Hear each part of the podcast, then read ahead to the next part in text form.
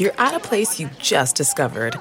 And being an American Express Platinum card member with global dining access by Resy helped you score tickets to quite the dining experience.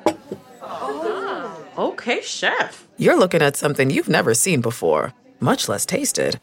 After your first bite, you say nothing because you're speechless. That's the powerful backing of American Express. See how to elevate your dining experiences at americanexpress.com slash with Amex. Terms apply.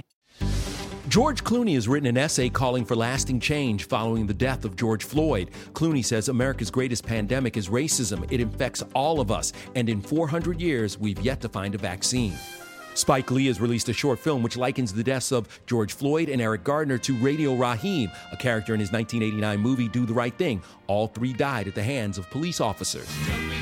Celebrating an ET birthday today, Rolling Stones drummer Charlie Watts is 79, comedian Dana Carvey is 65, and which crazy rich Asian star was also trained as a jazz trumpeter? That would be Awkwafina, who today turns 32.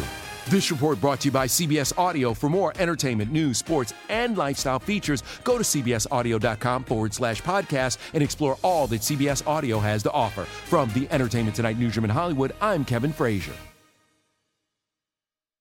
Stephen Colbert here to tell you about the Late Show Pod Show, which is our podcast. I'm here with my producer, Becca. Becca, what can people expect on the podcast? The extended moments, for sure. Where can people get that? On the Late Show Pod Show with Stephen Colbert, wherever you get your podcasts. I use the internet.